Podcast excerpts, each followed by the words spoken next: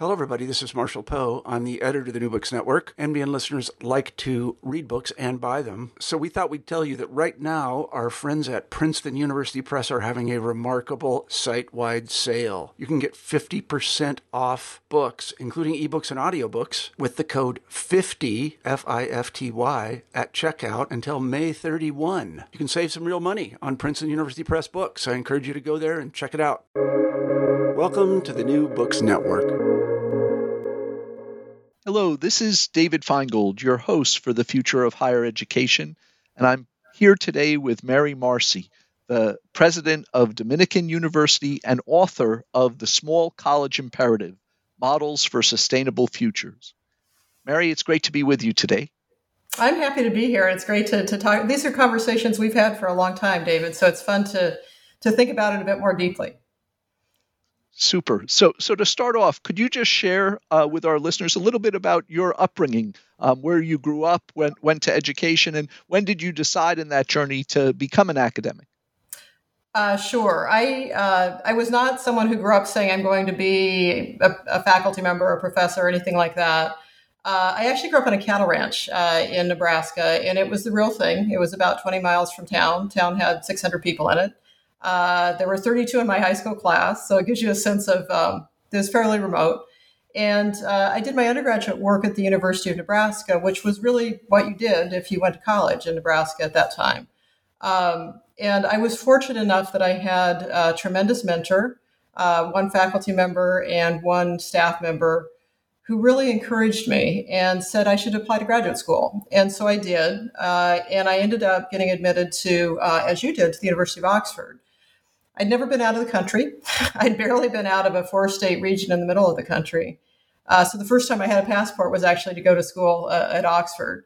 And um, I was completely, completely daunted by it and, and intimidated. In fact, um, when I got there, uh, one of the things that, that, that you know from Oxford, David, is that you have a, you have your own room, which is lovely, and it's on a staircase in a college.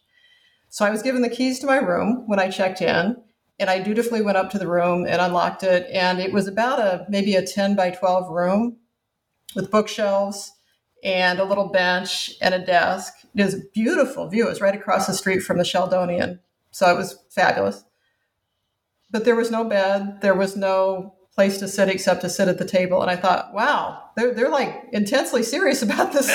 no bed. That that seems a bit extreme. but I thought, okay, that's the way they roll in Oxford. So I unpacked. I put my, you know, I like put my clothes underneath the little bench and I I started to put stuff up on the bookshelves. And um, the guy, graduate student down the hall, came in and said, What are you doing? I said, I'm unpacking. And he said, Are you sleeping in here? And I said, This is my room. And he said, Oh, graduate students get a, a study and a bedroom. Your bedroom's down the hall. And so um, I, I was a laughing stock for the uh, for the first uh, quarter or first term at, at, at, my college. But I think the attitude was actually something that's always been with me, which is saying, well, okay, that's how we do it here, and you know, kind of adjusting.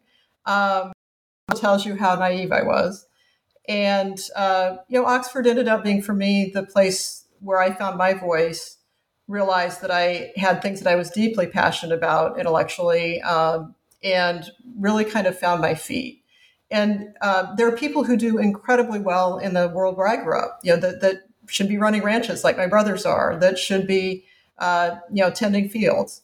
For me, um, I turns out I was always an academic and I didn't know it until I had the opportunity. So that's the, the kind of origin story. And what it meant for me later was saying, higher education is not only the great equalizer, it's the place for people to find what it is that they're meant to contribute and do in the world. Uh, and that's the opportunity that I want to create for others. And it's certainly an opportunity that I found for myself. So I don't know that that meant obviously um, academic leadership when I started, but it was a pretty natural path after that. Great. And and can you just say, say a little which which college was it in Oxford and what was what was the what were your studies? What were you working on there? Yeah, I was at Trinity College, uh, which I chose because I was a political scientist, and at that time, uh, the president of Trinity was was a well known public servant. And uh, I read some of his stuff uh, in as an undergraduate. So I thought, well, that's obviously the place for me. And as these things go, by the time I got there, he had transitioned out. Um, but it was still a great fit. So I studied uh, politics. Uh, as you know, they don't say political science; they just say politics, right. which uh, may be more accurate. Uh, and got my master's, my master of philosophy, and my doctor of philosophy in politics there. And my specialist and focus then, was on women in politics, actually, which was kind of fascinating because Margaret Thatcher was prime minister at the time, and Mary Robinson was president of Ireland, and uh, it was a really interesting time. A, a, good time for women leaders over in in in the UK. Yeah, yeah, absolutely. absolutely. Um, so so tell me, you said that you know obviously with the study of women leaders and and your your focus on higher ed it was kind of a natural progression but when when in that journey did you decide you you might want to become a university president uh, you know, I came back to the states, and I I really loved my dissertation. I loved I loved what I was studying, but I wasn't sure that I wanted to be a full time faculty member. And I I spent some time actually with those mentors at the University of Nebraska, who encouraged me to be an academe, but not necessarily take the traditional route. Um, so I started out um, teaching, but also being a director of government relations, which was a perfect fit for me. Um, so I was a director of government relations at a public university in Washington, uh, and I was teaching classes on women in politics. And from there, I went um, fairly quickly to be uh, chief of staff to a president and a dean, and um, and then kind of moved up the ranks from there. And when, when the opportunity at Dominican came up, had, had you applied for? Had you been looking at presidencies before that, or or how how did that particular one come, come about? That was successful? yeah. It was it was a it was a funny um, kind of process because I had been running the Simon's Rock campus of Bard College for seven years, which was a wonderful fit. It's a great institution. Um, but I was really, um, it wasn't just the ranch. I was really, um, felt I had roots in the West, and my, my then partner, now spouse, does too. And so we wanted to move back west at some point. Um, and of course, you can't orchestrate these things. We thought two, next two or three years, the right opening comes up. Uh, and uh, of course, uh, this just happened to open up right away. Um, I hadn't heard of Dominican. I'm not Catholic. I'm gay. I frankly thought the search consultant was being a little uh, not listening real closely. uh, but she said, trust me, uh, I think there's a good fit here. And uh, and as I went through the interview process, it really felt like there was a good fit, and it was more about the philosophy, I would say, and the values of the institution, which are very much built around engaged learning and education as opportunity. And I was really drawn to the um, diversity of the student body, which is, you know, when I was arrived, it was about half students of color. We're now almost two thirds students of color. I often say we look like California, which means we look like the future of the country. And I was really, really um, taken with that possibility because I wanted to um, see if we could not continue to mold education in a way that provides genuine opportunity rather than just you know just strati- further stratification. And um, so that's been a big part of my work here and it's felt like a good fit. Great. Well i'd like to turn now to, to your book. Um, uh, the decision to to write it um, not easy to do on top of of any college presidency. But I know that you also were, had to deal with some major challenges like the fires in California and, and other issues. So I'm I'm curious, what what was it that that led you to decide to write the book, and then how were you able to make the time for it on top of uh, uh, of your day job? Sure. Um, well, some of it is hubris, I suppose. You don't know how hard it's going to be until you're doing it, and then you feel obligated.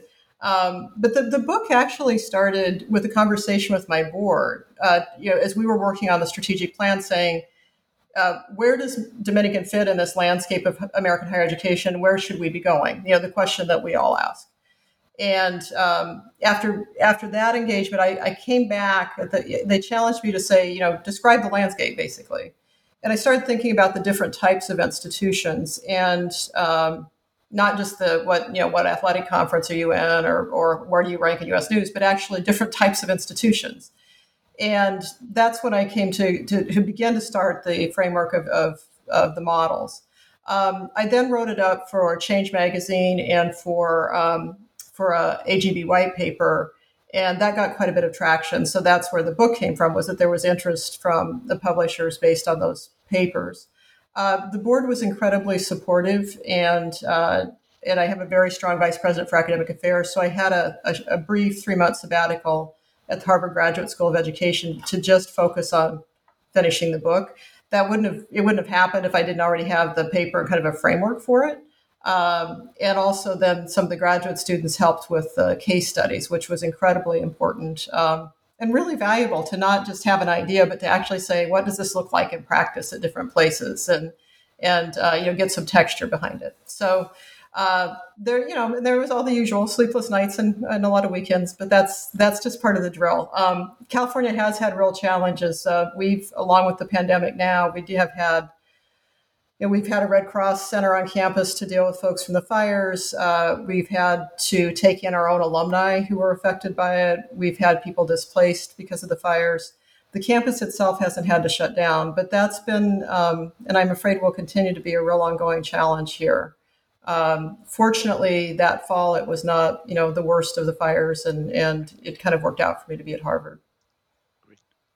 Um, so, as you mentioned, the book lays out a taxonomy, five different models for mm-hmm. colleges to pursue, um, and you describe that as a kind of continuum of change from the traditional, what we would think of as the more selective uh, uh, elite liberal arts colleges, integrated, which uh, a, a, lot of institutions, NACU that I'm a part of, or however you use that ac- acronym, yeah. to to to the growth and uh, distributed models, the more transformative change. So I'm curious, as, you came up with those five, and of course, distinctive being being the other. Um, did you look at consider with those grad students uh, other models from those five? Um, how did you sort of settle on that particular taxonomy? Well, I think of them as not um, 100% discrete, right? You can have pieces from each one. But what I was trying to do was say, um, if you read the pop, the, the, the, the general media, you know, you read the New York Times or something, you'd think that a liberal arts college is, you know, Williams, Colgate, et cetera. Uh, and then there's the Ivy League plus Stanford and Duke. I mean, you kind of know the drill, right? Um, and it seemed to me that when I would try and describe the kinds of inst- other institutions with folks that were not um, kind of inside the bubble, it was hard to do because you'd keep saying how you're different from them. At the same time, those of us within the bubble, it seemed to me we're often trying a lot of different things, especially as the demographic uh, and economic pressures came to bear. Then sometimes we're even in conflict with each other. So I was trying to create a framework to say, and you're thinking about a strategic direction forward, it has to be less than the purest, there's only one way to do the liberal arts, and it's the way we've been doing it for the last 50 years. But it has to be more than let's just try a little bit of everything and see what sticks.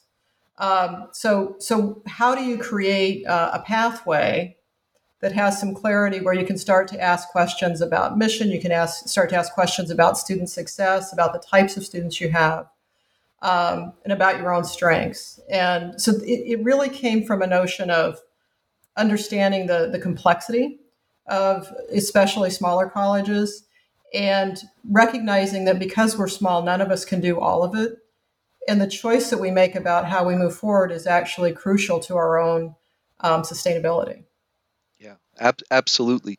I- I'm curious, as you thought about the five, do you think of them as kind of encompassing our whole universe of of private nonprofit institutions you know one group that occurred to me would be like the design schools which i think don't really fit your model of distinctive they're distinctive in their program offering but not in the sense you're describing it of kind of the holistic support or or distinctive common student experience so just curious how you were thinking of it in terms of would you imagine putting all institutions in one of the five, or or or are there others? Yeah, um, it's a it's a great question. I've thought about it a lot. I would say that there's a couple of different cuts you could take that I, I didn't. Um, one is looking at you know I was really looking at the student experience rather than you know are you an engineering institution or as you said a design institution or so I, so I was kind of agnostic about that. But then I think some of those institutions probably don't fit as naturally within any of these. Um, the other th- place that I was somewhat agnostic was was because I think the institutions have to answer the question: is what kind of students do you have, right? So there, people could argue we're, we're distinctive. We, I mean, like the place that I ran, Bard College at Simon's Rock, we take young, really smart people. Um, we're distinctive in our students. But if you look at their core curriculum, their, their academic curriculum, it's actually not that different from any classic liberal arts college, right? Um, similarly for HBCUs or women's colleges. So I was agnostic about whether your students are different, because I think that's an institutional question. I think within the broad framework of kind of comprehensive type uh, independent institutions, it's a pretty comprehensive taxonomy. Um, yep. I think for those that have specialty areas uh, that, are, that are you know only focused on psychology or something, uh, it probably doesn't right. encompass them as much. And and can you talk a little about what you saw as the key distinctions between the growth model and the distributed model? Is that simply a matter of, of scale, uh, of how, how much growth has occurred? Is it is it a distinction in the approach to growth? You know, you talk about a lot in the distributed of the sort of the the the hard look at ROI and and uh, evaluating new programs. So just trying to think about how you, when you're trying to decide, well, where where does one fit or yeah. how, how does um, actually, when uh, I was working with the students at Harvard, one of them called the called the um, distributed model just all the others on steroids, which I thought was probably a good example. But I, I, think the the key distinction is actually that I think it was Utica and Chapman that I used as examples. Um, they they still have a very strong uh, place based campus, and so their extension beyond that, it's it's more of a, a hub and spoke kind of model. And in the distributed model, uh, even though University of Southern New Hampshire, or Southern, excuse me, SNU, Southern New Hampshire University, um, has New Hampshire, Southern New Hampshire in its name, uh, I would say that they are more virtual, online, and everywhere, and less based specifically in Southern New Hampshire as a campus. So I would not describe them so much as a, a hub and spoke model. And I, I think that's the primary primary distinction and of course then you start moving between modalities of educational delivery to online versus in person and um, and so on. And when i was you know reading it and trying to think about it relative to chatham you know one of my challenges and we're as you know we're a somewhat unusual institution but i saw elements of you know of integrated distinctive growth and distributed all in what we do. And i was trying to think about it does that mean we're not prioritizing anything or is yeah. there an ability to think about these not not so much as I, I have to do mostly one or the other but you know it seems to me what what you particularly emphasize in distinctive being student centered and offering a really distinctive experience if you can integrate that into both grad and undergrad and then take it into new modalities that that that could have elements of of all of those ones you're describing. And so just trying to think about how how you think about those and and you know how you went about it when thinking about dominican and some some of what you were doing. Sure. Yeah i i do think that the, the distinctive program is the one it's interesting it's the one that's the most attractive to people those of us who are you know um, kind of leading institutions because we all think we're distinctive for starters. Right. Uh, and secondly, it's like, it's cool, right? What, what are we going to be known for, um, you know, beyond. Uh, no one wants to be the reverse of distinctive, right? right? yeah. And, um, but, at, but at the same time, I think it's, uh, I think it may be the most powerful because it's about the student. It says the student experience comes first and it's not just we do some interesting things or we offer things, but we, we're going to make sure that every student has whatever it is, right? So for Agnes Scott, it's the summit experience around women's leadership and internationalization. For Dominican, it's it's the Dominican experience around integrated learning and um, you know capstone experiences and coaching. But the, what's interesting is it's the only space where um, I mean, Dominican's certainly not a traditional liberal arts college and hasn't been for a number of years, right? We added health sciences, we added a business school. Um, we're actually arguably much more in the, the NACU space. Um, right. You we, were already, without having joined NACU, right? You were already exactly. in the integrated space when you went to distinctive. Exactly, exactly right. Yeah. Whereas Agnes Scott and Furman are very much in the classic liberal arts space. Um, yeah. We continue to add new programs. Uh, you know, we started a business analytics program last year, like a lot of places have. We, are you know, expanding our nursing program to be more online next year. I, we need to do those things. The, the what the the distinctive uh, program space allows us to do is say we're not going to do anything new that where we can't deliver these experiences for students, graduate or undergraduate, on site or beyond. Um, and I think that's what is crucial about it. I think the tension for institutions often is when that notion of the liberal arts comes in conflict with we're adding so many graduate professional programs. Do liberal arts even exist anymore? Are they just here as service courses? Um, can we even call ourselves a liberal? So, so I was trying to get away from those what I think of as almost false dichotomies, and, and and away from the conflict between programs, which often happens, and say if it's about what students are learning uh, and the student experience, it, you, know, you can be somewhat agnostic then about the academic programs themselves. So I, I'd love to turn now. Obviously, you wrote the book near the end of your tenure at Dominican, but in thinking about when you first started there and you went about planning and developing uh, your approach, what what was your diagnosis of what you were coming into? What were the biggest challenges you were facing, and how did you go about sort of developing the plan to move forward? Sure. Um, so one of the things I mentioned that I was drawn by the student profile, but I was also drawn by the fact that there was a there was a strategic plan. It wasn't quite cooked. It had like 36 priorities or something crazy, but it you know so it was like it was more just the beginning of the wish list but there were a bunch of pieces in there that came directly from the research on high impact practices, and the faculty had put them there. Uh, so we had a faculty who was thinking about these things collectively, not only out of their discipline. Um, so that's where the conversation started. I, I took the, I walked away from the 36 different priorities and said, okay, what is institution wide and focused on student learning? And we ended up with four, which was great. We could do four, right? Um, and so that's where we started.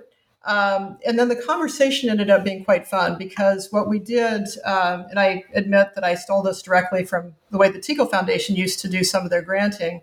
We had listenings, um, presidential listenings. So I would have um, a group of about 20 or 30 mixture of faculty and staff over to the House. Um, they would read something about high impact practices that we were considering in advance one of the faculty members and one of the staff members would lead the discussion. And it was a presidential listening. So the key, always hard for a president, was that I listened. I didn't say a whole lot. Um, but we captured the conversation and summarized it. And out of that then came the, the Dominican experience. Uh, so it was very much owned by the faculty and staff talking about what they felt they could do well and what they were learning from reading the research on high impact practices and what matters to students like ours.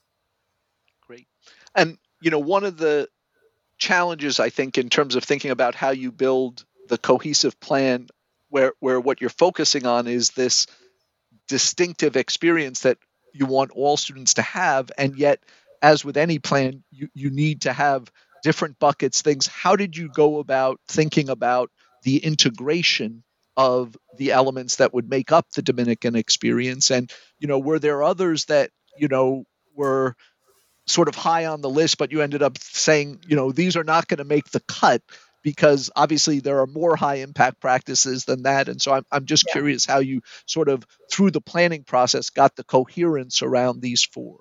Yeah, it was really um, it was really led largely by the faculty's um, skill set as well as their um, their interests and, and partly on the institutional history. So Dominican um, has a series of values that are that are part of our heritage. So we actually are are no longer uh, Catholic, but we have that history and that heritage, right? So that heritage says the Dominican values are study, reflection, community, and service. So part of the conversation early on was of these high impact practices, what capture those values and kind of carry them forward educationally. The other was being realistic about who our students are and what we could really offer in a um, kind of broad based way. So, one of the things I learned from talking to the folks at Agnes Scott, for example, is that you know they were really able to focus on internationalization as a, a cornerstone of their distinctive experience. Didn't really make sense for our students um, because our so many of our students are first generation, right? right. Um, so many of them uh, are Pell, Pell eligible, it's not that they couldn't have an international experience, but it would not necessarily be um, something that would draw them to our institution uh, because it would be outside of their understanding what they're going to do in college. It would also be a push against things like um, our nursing pro- health sciences programs that are so rigid; it's yep. hard to build that in. So it, it became a, a, conversation about um, what could we do genuinely well. Um, we would have loved to put internationalization in there, of course, uh, but it didn't make sense for our institution. There were a few others in that high impact space that we felt like we couldn't do as effectively. Um, so yeah, we did have lots of discussions about how do we focus this. One of the really labor intensive pieces that, that you did settle on is the notion of integrated coaching. I'm curious, given that, you know, not that Agnes Scott is extremely wealthy, but obviously they and Furman came to this with much deeper endowments yes. than, than, you had when, when you joined Dominican. Um, to free up the resources to do that and and and to in, implement that model how, how did you go about saying this is you know this is where we're really wanting to invest a significant part of our resources Sure. Uh, I mean, a lot of it was, reallocation and um, also kind of layering it in. So rather than saying you're going to have a personal integrative coach full time, et cetera, we have a lot of people that are integrated coaches that do it a quarter time, third time. There's also peer mentors. There are also alumni who serve as the connection for postgraduates. So the integrated coach ends up coordinating a number of touches for that student rather than needing to be the be all on the end all. And they so they coordinate the faculty advising and so, and so on as well. So their job is to know the universe for that student and be able to point the direction. But it's not. We have we do have some people who are full time integrated coaches, and we have you know a small team there. But the more common is someone who our assistant women's basketball coach is, you know, an integrative coach for, for a group of students. And wow. yeah, she had to have some serious training to do that. It's not just a volunteer job. We, we definitely um, train folks to do it. But there's a lot of people who can do it well when it's not seen only as academic advising. So we've built it into the kind of fabric of a lot of people's tasks here. And and, and that sort of you know put it in someone's portfolio about how many students is a, is a coach like that covering um, somebody who's full time covers covers I think um, about thirty now, but somebody who's not full time, uh, you know, may carry a, a lighter load. But um, the key we think is to help them try and carry it all the way through that student's experience or time at Dominican. Um, so the continuity is as important as anything. Right. So um, it may be hard to disentangle with with the integrated approach that you had, but but the impact you had on retention was really dramatic, right? Yeah. And, and, graduation rates from yeah. not, frankly, not a great place when you got there, right? Uh, yeah. In terms of where you were to, to, to, you know, really dramatically improving that in a, in a relatively short period of time. What, what do you think were the biggest factors that, that enabled that? The, there were, I think there were probably two or three. And, you know, I talked about what drew me to the, the place. Uh, that that uh, graduation rate um, almost drew me away. I mean, I, I took a really deep breath and said, "What's going on?" Um, and if I felt like there was something fundamentally that, that couldn't be addressed or that people didn't care about students, it would have I wouldn't have tried it. Yeah, I wouldn't have been here. But what I, where Dominican was when I when I arrived was we'd been in a growth space, and this is probably also part of why I started thinking about the the different groups in the book. We were constantly adding new programs, constantly you know acquiring programs from other places, trying something new here and there um, so expansion, but but it wasn't necessarily working financially, um, and it wasn't so expand. We you know we needed to get to critical mass. That was good, but in the process we lacked focus. So part of my job was to say we've got the critical mass, but how do we make meaning out of that? Um, a big part of the graduation rates was simply that students didn't always know why they were here, and there was a lot of churn because we weren't building in kind of meaningful experiences up front. The biggest changes to retention can be traced almost directly to as we started to implement the Dominican experience, um, because you can start to see students get traction earlier on, which is really important, as we know, for first generation students.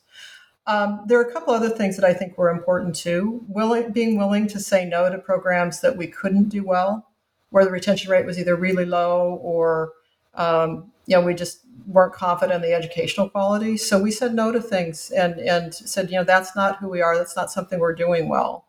Um, that was important, and I think that it was Also, just really important to to say that students are at the center. That sounds simple. We all say that, but um, you know that the most direct correlation is student experience. The other piece is because we were in growth mode.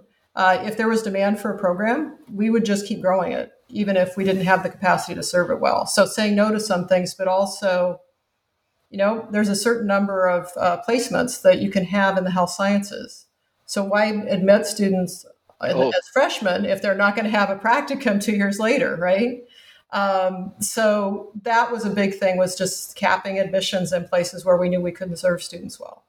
Tell, tell me a little about uh, one of your newest innovations, the, the partnership with uh, Make Schools for the computer science area, yeah. and, and and how that came about, and and sort of you know layering that on top of the other stuff you were doing, how how, how it's worked. You know, it's been interesting because uh, it started with with somebody basically saying, "I think the two of you need to talk to." Um, my my counterpart at Make School, who's a you know who's straight out of Central Casting. He's a, a young man. Uh, I think he's still in his twenties. Uh, who dropped out of MIT because he was bored and uh, you know wanted to start a new kind of computer science program, and uh, you know grew up in Silicon Valley. His family uh, had worked at, at Apple, et cetera. And he did have really good ideas and cared a lot about students. They were doing a lot more than boot camps. They were really doing a, a, what I would call more like a coding academy. Um, and they wanted to be accredited, but they knew that to get accreditation is a you know eight to ten year slog on vast amounts of resources, and you may or may not get there, et cetera.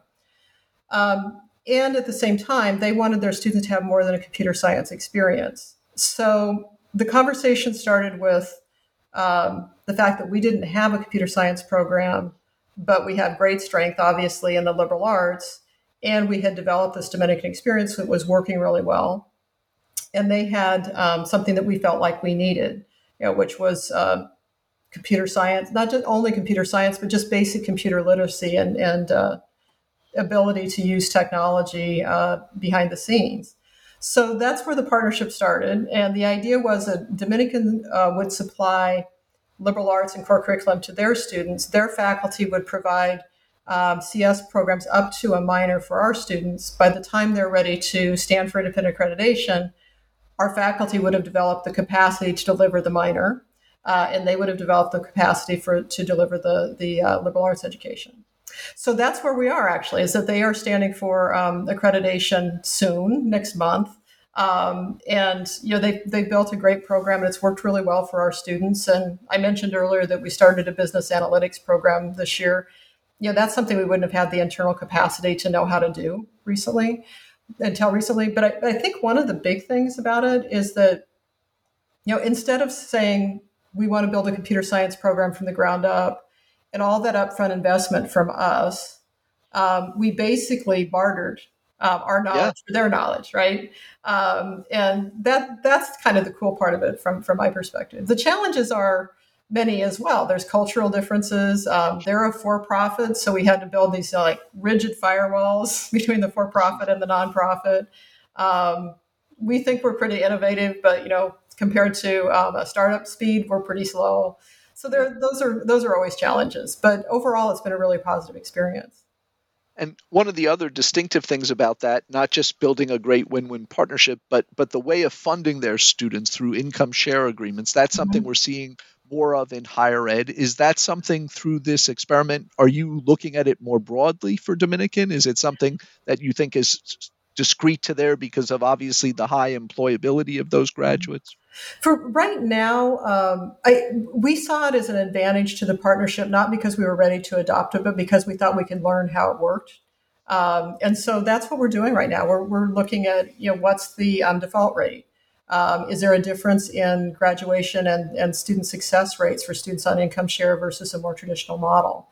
So we haven't adopted it internally ourselves but um, they're very willing to share data and we're learning a lot from their experience. And so it's kind of you know being able to have a stake in the ground without having skin in the game if that makes sense uh, as we watch to see how that works. Great. So so if you look at, looking back on your tenure there what what are you most proud of in terms of your accomplishments what what you've done Um, that's always a hard question because I think uh, it, I, I, can also tell you, you know, the, the list of things that didn't go perfectly, right? But um, I, I, would say uh, two things. A, one is, and we've talked about both of them. So, so one is um, kind of helping Dominican realize the power of what we were doing and kind of placing it in that broader higher education context.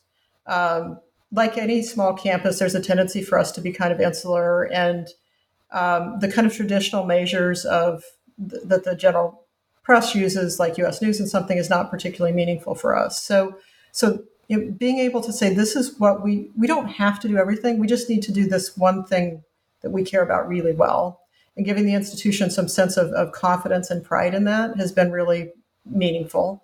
The related piece is um, the one thing I feel like we've gotten right is student success. I mean, we went from you know 48% students of color to over 60% students of color, and our graduation rates went way up at the same time.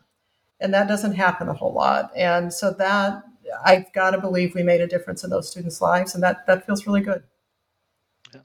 Congratulations on that. As you say, that's it's rare to be able to move both of those as well as you have in, in as short a period of time.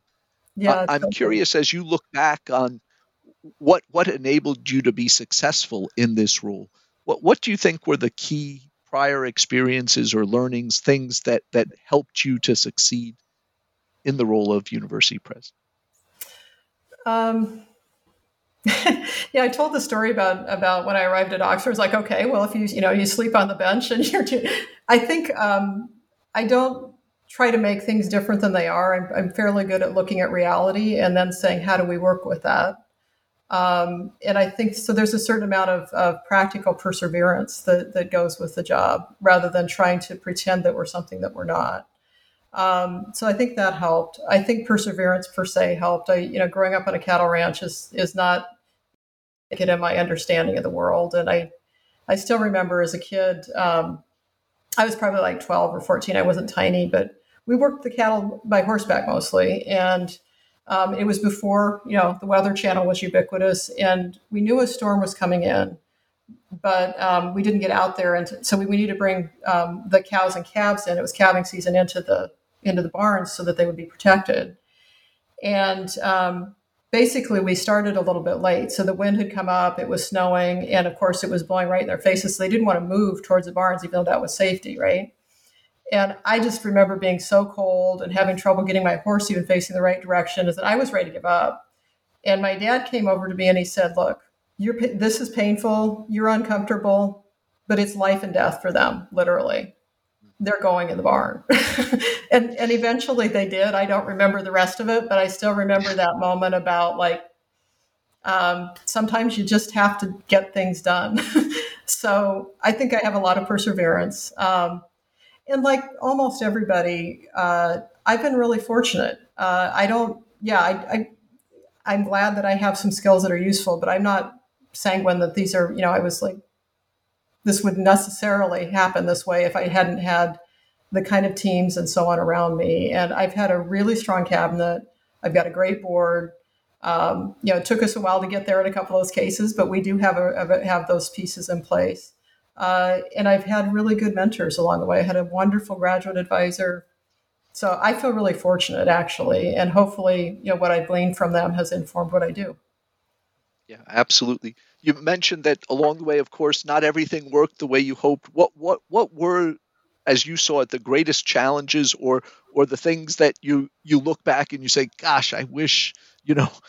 That's what I'd like to have a do over on. Yeah, yeah. I think um, I think I took too long actually to make some of the big decisions early on. I was so worried about, you know, as, as a president, especially if you come in new, and I came from the other side of the country, you're so aware that you're the one who's not part of that culture. And I was really cautious initially about make, making uh, big decisions because I was afraid I was going to trip over things. And I think as a result, um, you know, some of the things that I, I, wish I had had made some cultural changes uh, to ensure students' um, success and students' quality, the quality of students' experience a little earlier.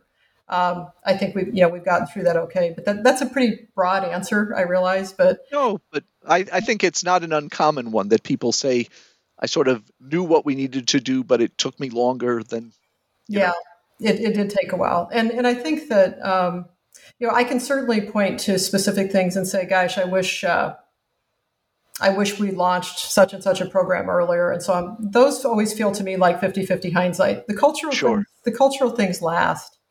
Um, and I think we've made a difference, but I, I worry a little bit about the, some of those students my first few years. Mm-hmm. And given, you know, obviously you, you've been very successful in this job, but we also know that it's not the easiest job in the world these days. What, what made you decide it was the right time for you to, to transition out? Well, you know, it, it almost, um, I almost waited another year because uh, basically this was 10 years had been my plan for the last couple years. And uh, the book was completed, our strategic plan's pretty much done. And, and, my philosophy in general about presidencies is not that there's a, a perfect number, it's that they have a natural life cycle. And so as I saw the strategic plan coming to conclusion, it was, you know, the subheading for it was Dominican at 130, which is actually this year when we turned 130 years old. And when you get done with that, then you either have to have the energy to reboot and have the next set of big ideas that you, you're just so fired up to lead um, that you're ready for you know another, another run, maybe five years at least, or maybe seven. And um, I didn't have that. I you know I love the place. I have some ideas about what should happen, but I, I realized I didn't have that that fire to say, here's the next set of things that I'm just so eager to do. And um, so that was kind of where I was before the pandemic hit. And then the pandemic hit last spring, and I delayed for a month or two because I wanted to make sure I wanted to have confidence that we would get through it and get through it in good shape um, financially and otherwise. And uh, so that's when I had the conversation with the board chair, and we were clear about what's our strategy for getting through and beyond. And uh, and then it felt comfortable to to be able to announce that I was going to step down. Great. Well, just as a final question, I'm I'm curious. You mentioned that getting where you were, you really benefited from some key mentors. As, you speak to people who are thinking about being a college or university president, what what what's some advice that you, you give to folks as they think about the role? Um, fit really matters. So I, th- I know people who just want to be a college president, and you know that where you, yeah it's nice you, you know you get the if you're depending on where you are it's like the house and the car and the events and you know you can wear your regalia and say the little speeches it wears off right? Um, it is actually not a glamorous job. It is really hard work uh, if you do it well and you care. Um, so that means you have to be at a place that you can care about and that's a good fit for you. Uh, you know one of the things that um, Judy McLaughlin often says at the new president's institute that i I always think about is one of the reasons new presidents fail is what she calls um, rejection of alien tissue. Uh, that they just it's not that they're bad or the institution's bad, but they don't they don't align. And I think sometimes people have um, I look ambition is a good thing. I have not, I, I don't think it's bad at all, but it needs to be aligned with with fit and sense of purpose because it's hard to do these things on force of will alone. You have to you have to really have a passion for it. So I think my advice would be to, to wait for the place that is right, not just, I want to be a president. Well, Mary, thank you so much for taking the time. This has been really wonderful to speak with you and wish you the, the very best with this transition, your, your, your final few months at Dominican and, and what comes next. Thank you. It's so fun to see the work that you're doing at Chatham too, and I know we'll, we'll uh, this will be a to be continued conversation. So thank you. Well, please please stay in touch and come see us in Pittsburgh. All right, great. Thanks.